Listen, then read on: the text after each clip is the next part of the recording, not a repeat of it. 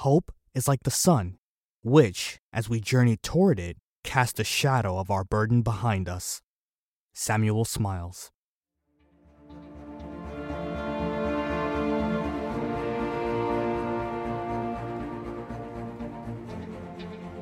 Welcome, welcome to another episode of Journey to the Mic with yours truly, the one and only Mike Garcia. And uh, I've said over and over that whenever we have certain interviews, we have certain discussions, we've pretty much heard it all. We've heard it from another voice actor in terms of their journey. We heard it from a coach, a professional coach, two professional coaches, and I wanted to dive a little bit more behind the scenes. I wanted to, in a way, branch out.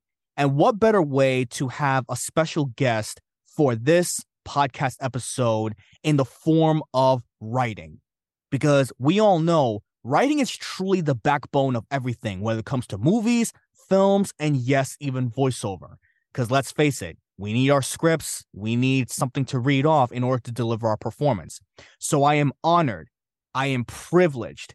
I am happy to have one of the greatest people that I've ever met in my life. She is a professional stage actress, a singer, and also a former English teacher, but has her own writing business. So you may want to look her up if you know what? No, no, if when you better look her up after this is done. Ladies and gentlemen, the twin sister of Gina Scarpa.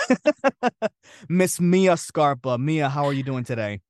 Hi, Mike. Thank you so much for having me. That cracked me up. If you have listeners who know my sister, Gina Scarpa, then you know, although we are not really twins, we no, sort of have no. we sort of have like the twin power. And we also, well, we look a lot alike and have some similar personality traits, but we I do think we have that like weird telepathic twin power. and I forgot, is it you that's the oldest or is she the oldest? Gina's older than me by Okay. about three, a little more than three years, I think. Is it four? I don't know. She Gina's older than me. Gina's older. But I think our entire lives, even when we were pretty young, people thought I was older. You know, one way that we differ in our personalities is Gina is more um naturally humorous than I am. I have to like work at being funny. And anything funny about me, I've really just copied from her, probably. And I'm very regimented and organized. And so I think people saw people read that as maybe me being older because I was a little more I don't know, something serious maybe and she was more fun. And now now I think we're both fun though. no, you definitely are. And especially since a lot of people like to equate you from her. But Mhm. this is why I wanted you to share your side of the story, to share your side of the story, your story in its entirety. And you know, I know you do you dabble in voiceover every now and then, or do you stick completely to writing? Well, you know, being a stage actor requires uh, obviously a lot of time and energy. And so, as a performer, mostly I've just focused on that. I have like slightly, and I do mean slightly, dipped my toe into voiceover. Gina coached me a little bit during uh, 2020, like the, what I call like the true pandemic times, like the darkest, most Yes. shut in times. And we even made some demos. I had I had not a wonderful microphone. I had an old US, very old USB microphone of Gina's, but you know, we were trying to put something together. And um, you know, I've done a couple of voiceover auditions in life, but it hasn't really been my focus. And I've really mostly enjoyed writing. And actually, in that time during 2020, when Gina was working with me, I really wanted to make an animation demo. This is sort of how I discovered Ooh. my my writing my writing ability for voiceover and I wrote I wrote my demo myself. Oh Um, wow, okay. Yeah, and so I used one clip from Disney that was real that existed of uh, the Wicked Queen from Snow White, and then all the other clips I just wrote them myself. So when Gina and I got on the mic to record it, she was like, "Wait, you wrote these?" And I said, "Yeah." And she's like, "Well, how did you think of these scenarios?" And I was like, "I don't know. I just thought of them." Like I did one that was like a sort of like a rambunctious little girl talking to her dog, and another one that was like a boy on the playground, like a 12 year old boy on the playground. I did um like a kindly teacher, you know, I did all these different voices and I, I had written it myself. So Gina was like, I want you to do some writing for me and for my clients because, you know, these were great ideas and they just, you know, they kind of came came into my head like, what's a character type? And let me just make up a scenario for that person. You know, who do I think that character is? And then, you know, it grew from there not only into writing animation demos for her and for her clients, but also starting to write commercial demo as well. And now I do, you know, video games, political, you know, all kinds of things, medical narration, e-learning. I write all kinds of clips for Gina's clients at Positive Voices and what what she'll do is, you know, say, "Okay, Mia, you know, we have Mike Garcia. Here's a sample of his hmm. voice or here's, you know, here's a, an existing demo that he has." and he would like to cut a new demo. I want two video game, you know, clips, two commercial clips, and an e learning clip. And then I'll write them based on some things that Gina has told me about the client, based partially maybe on their demos or their existing footage, and also maybe on some things that that client chose themselves. Maybe there are brands that they love. They love, you know, Starbucks, Target, and Lululemon and they love, you know, this certain video game and this cartoon on Nickelodeon. And I'll write them copy in the style of whatever is that brand, show, or game, or whatever it may be.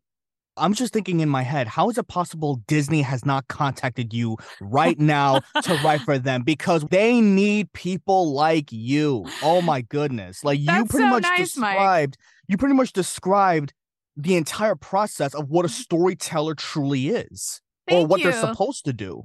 Yeah, thank you so much for saying that. You know, I think that our experiences in live theater have really helped me develop my writing skills quite a bit.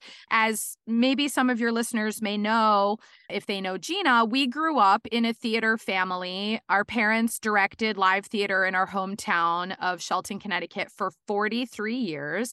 And mm. we were exposed to lots of different kinds of plays and musicals, watching our parents direct. And then when we were adults, we started directing. Gina and I collaborated together as directors for many years and had a lot of fun doing that as well. So we already, you know, Gina and I already had kind of an established professional working relationship as well as our family relationship. So, yes. you know, working in theater and working in voiceover have really gone hand in hand. But I do think that those experiences in the theater obviously i think it's clear how that would develop a person's acting skills but i sort of accidentally discovered maybe that it helped me develop my writing skills as well i used to say that I was only an academic writer and not really a creative writer. But working in voiceover with Gina has opened up the kind of creative side of my writing.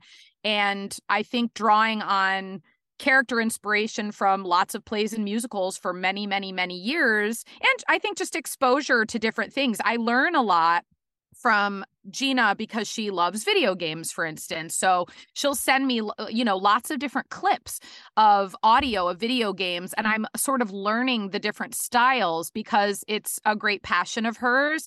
And mm-hmm. also, it's very important in the world of voiceover to be familiar with the different genres. So I feel like every day I develop those skills a little bit more. Naturally, my background as an English teacher also helps. You know, I have this sort of, you know, academic side that that probably any great writer might need. But yeah, the creative part of it actually really came to life when I started working with her in voiceover a few years ago.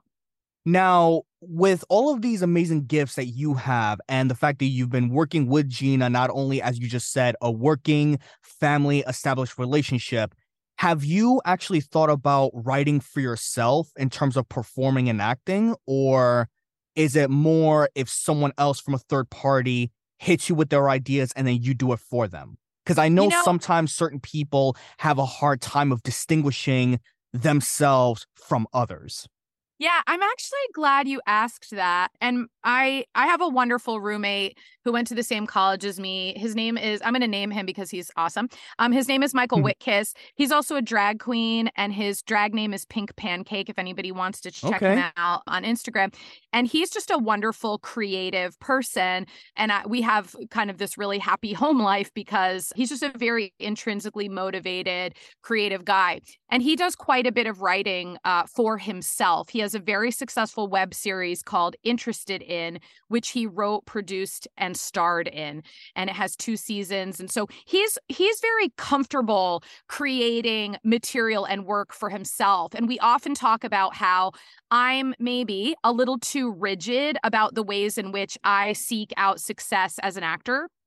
Like I'm a real I'm a real rule follower, you know. So I'm not somebody who sees like, well, if the door is closed, you could go in through the window. I'm trying to, but being around, you know, being around people like my sister Gina or my roommate Michael helps me with that because they are naturally that way. They see like, what are the other ways that I can find some success or the other ways I can showcase my talents and abilities. So, actually, I would say in the last year or so, I have become more open to creating work for myself. And I, Michael and I create New Year's resolutions every year, but they're not traditional New Year's resolutions. Like, we're not like go to the gym every day or, you know, you know, wake up at seven and start the day with the sun our New Year's resolutions are about, you know, bettering ourselves as people and just sort of self improvement overall. A lot of them have to do with our wellness and a lot of them have to do with our creativity. So this year I have one that says to create a vehicle for myself, write something to showcase myself as an actor or a singer in some way. So I don't know what that will be yet, but I would say I've only recently become kind of open to writing work for me to to actually perform in a public way. you know what? I'm actually glad that you spoke so highly of, you know, your friend Michael and not only with Gina but for yourself, but the fact that a lot of people, whenever they work with others, it is important to find that person that you can connect with to bounce ideas from each other. And, you know, maybe your experiences can influence them and vice versa. So, then we come into these moments where I think they're called either dry spells or writer's block. How do you personally mm. deal with that? Yeah, you know, writer's block is really challenging when Gina has a deadline, for instance, or if she has a client that is going to be recording a demo, let's say. So let's say Gina has a client and they're going to be doing a demo. She's going to be producing it and coaching them on it. And I'm going to be doing the copywriting for it. You know, sometimes it's like, I am meeting with that person on Friday. You've got to get these scripts to me by then. Now, Gina, my sister is wonderful and she's also very flexible. So she'll say, like, if you get stuck, I'll, I can all, you know, my sister is also a wonderful writer. I don't know if people know that. Part of the reason that I do a lot of writing for her isn't because she can't do it. It's just because it helps her manage her time so she can spend it on other with things. other things. Yeah. Yes. Yeah. But Gina's also a wonderful wonderful writer and very creative.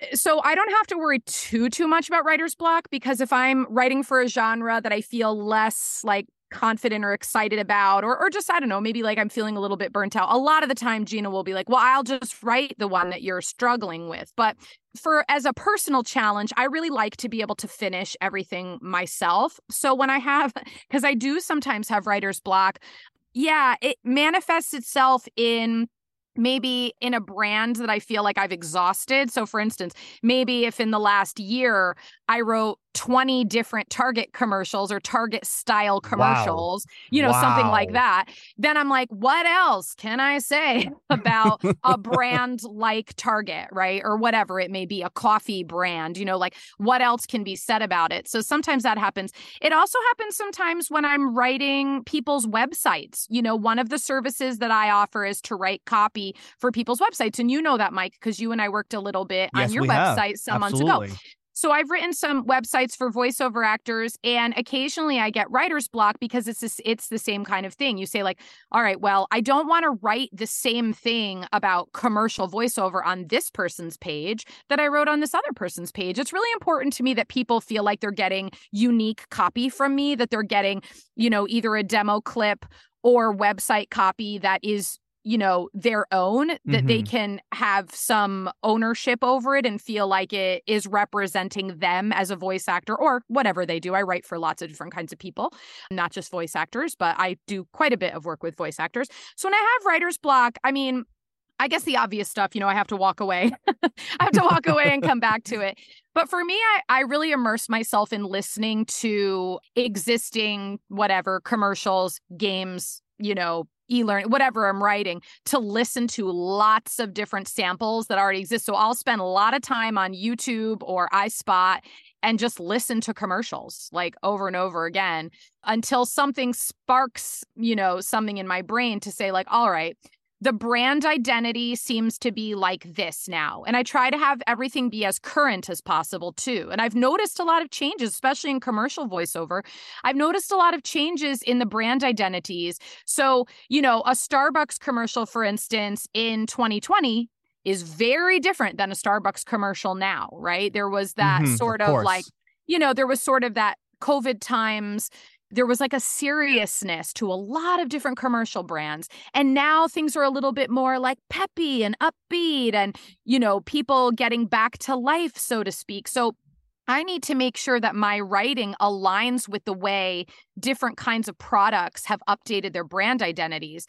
And when I have writer's block, I just have to listen, listen, listen, listen until I'm kind of inspired and actually now thinking about the question even more i mm-hmm. can i can also relate it to my life in the theater and i bet eugenia would agree with this. You know one of our tasks when we were directing theater was choreographing dance for big musicals.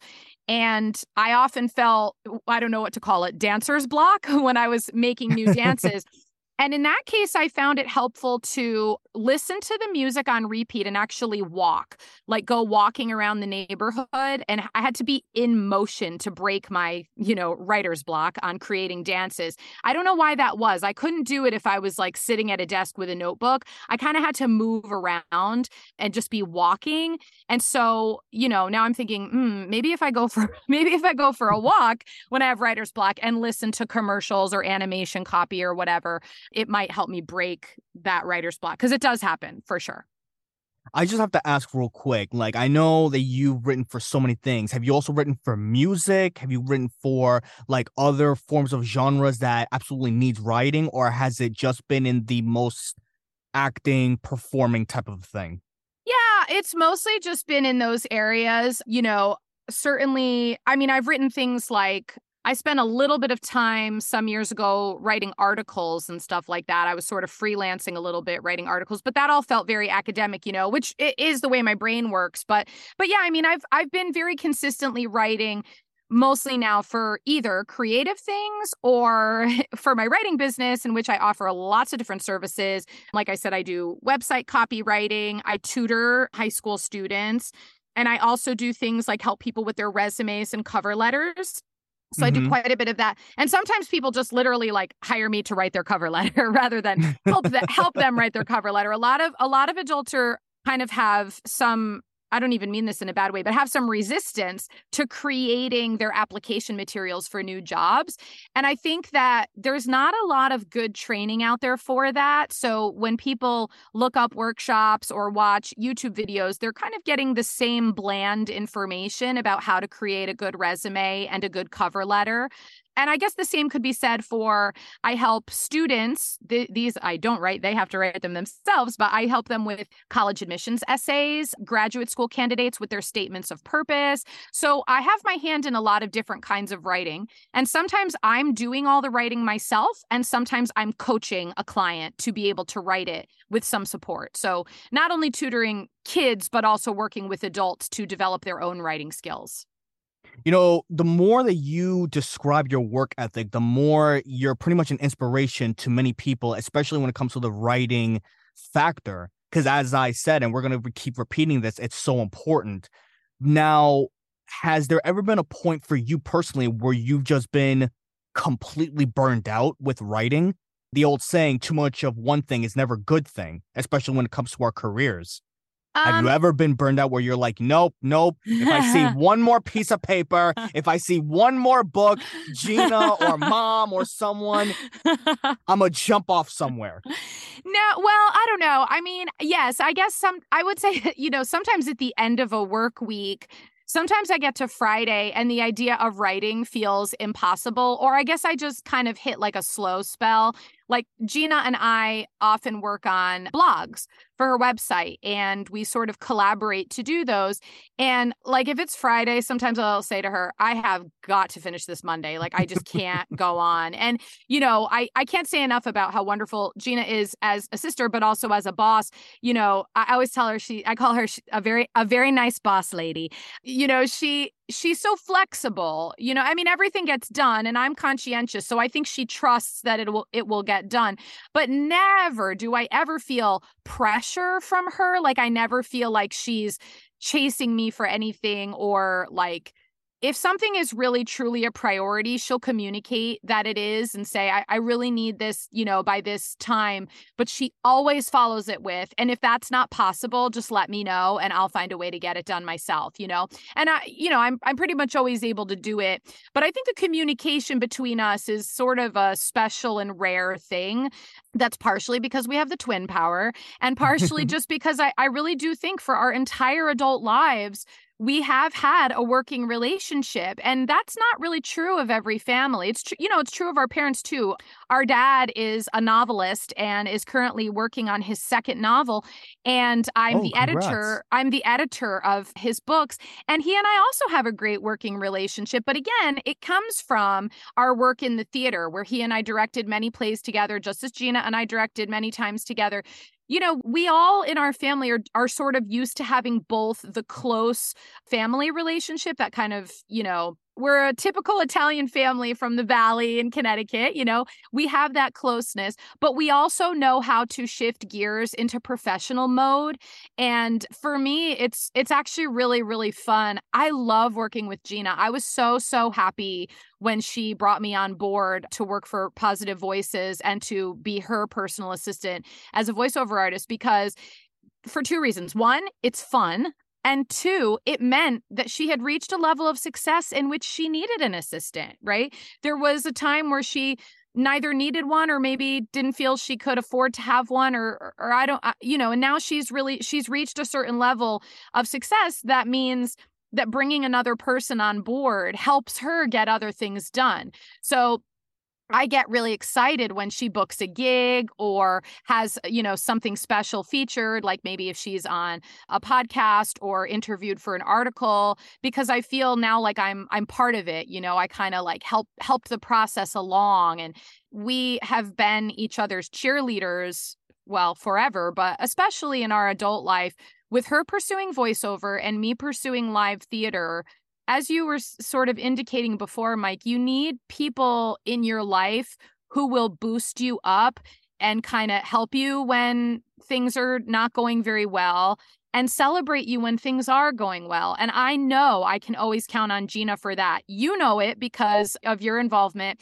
in Positively Voiceover. You know, Gina, her whole platform is positivity, right? It's not only the name of her business, but it's also the way that she walks through the world. She is someone who knows how to bounce back from setbacks. And so I really learn resilience from her, from being her little sister, and also from working with her professionally, because we all need to be resilient in our personal lives and in our professional lives. The two really do go hand in hand. So I love being a member of the Positive Voices team. It's it's been so fun.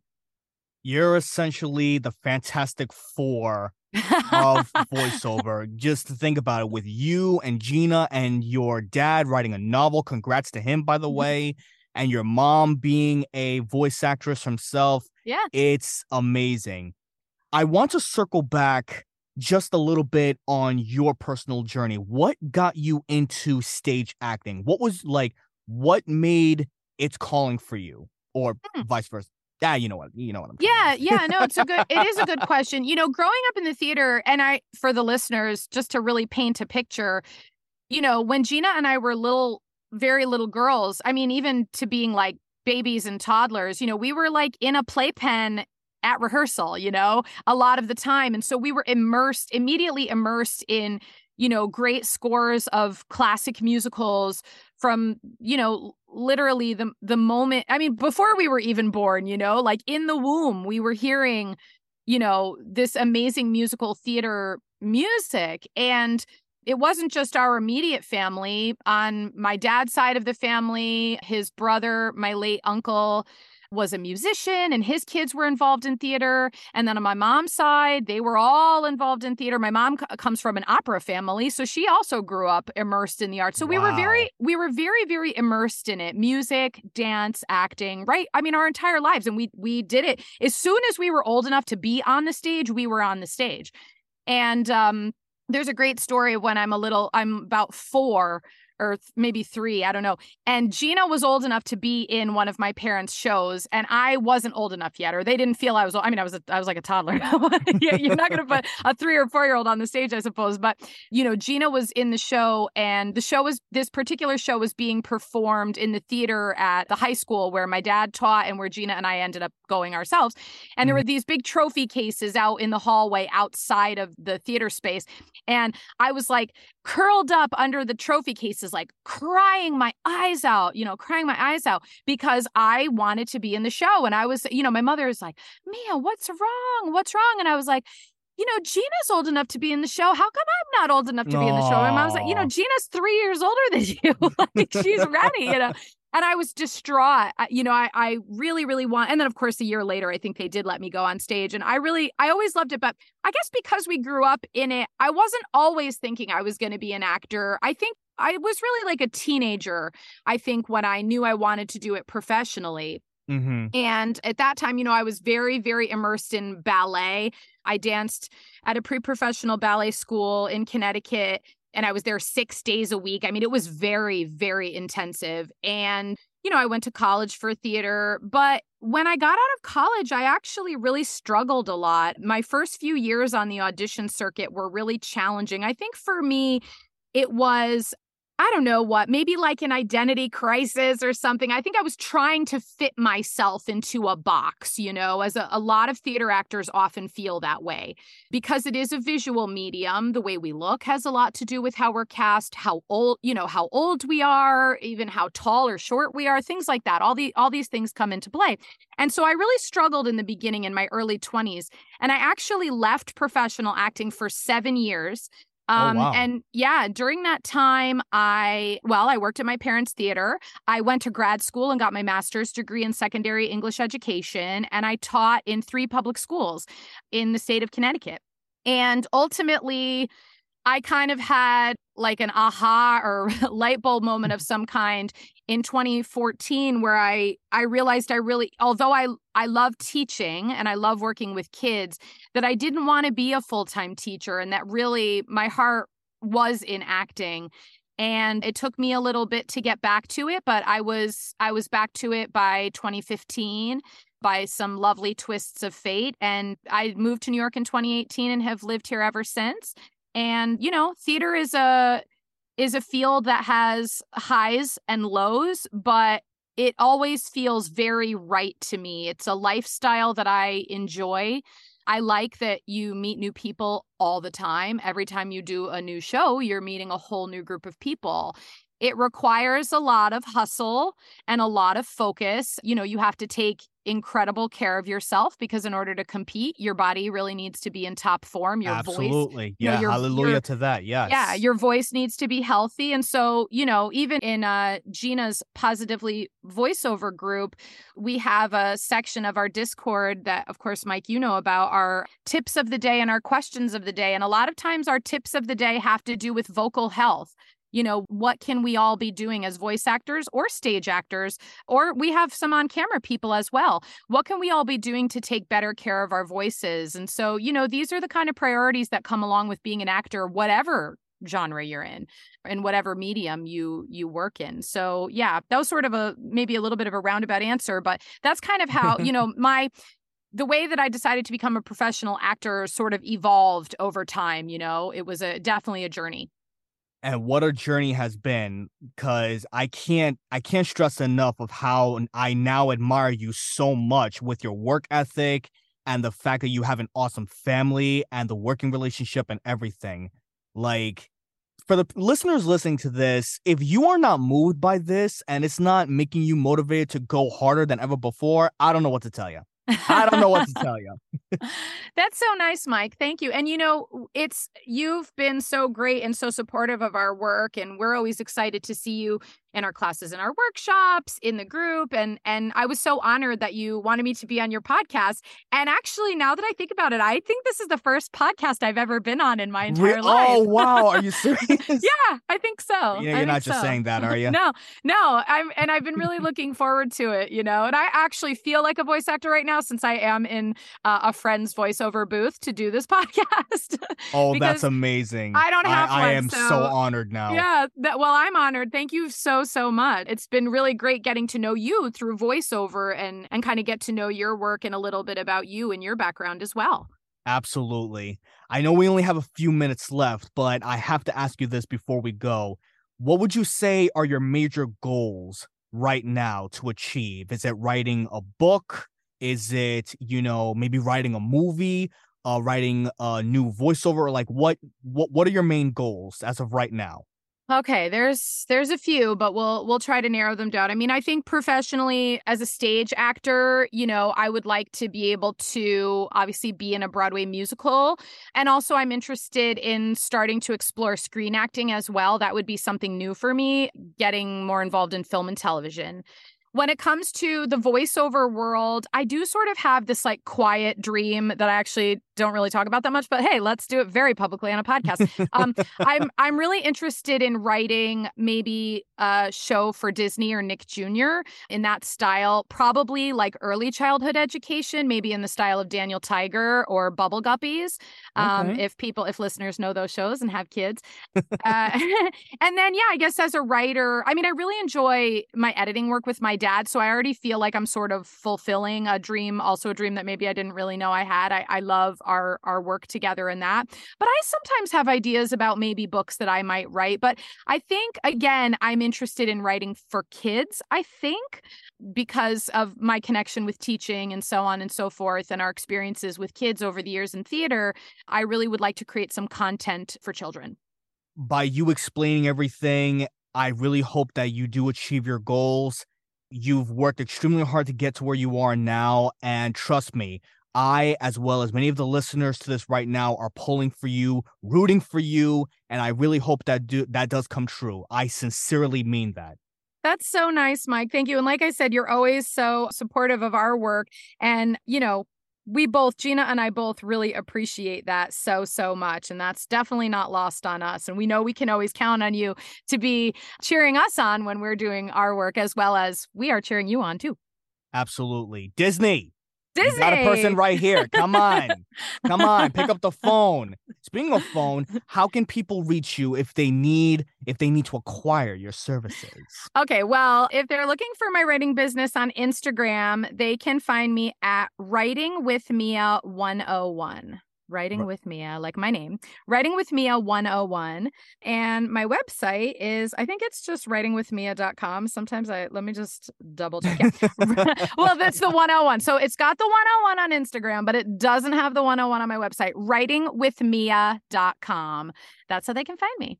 writingwithmia.com. Folks, you've heard it here that if you need anything that has to do with writing, anything at all, if you need your story to be told and shared and written, Mia, Gina, her their dad, they are there for you. The Fantastic Four of voiceover. Screw it.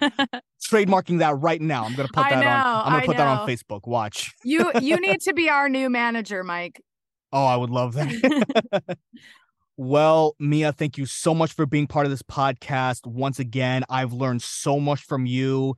And uh, as I said, I am rooting for you to go all the way.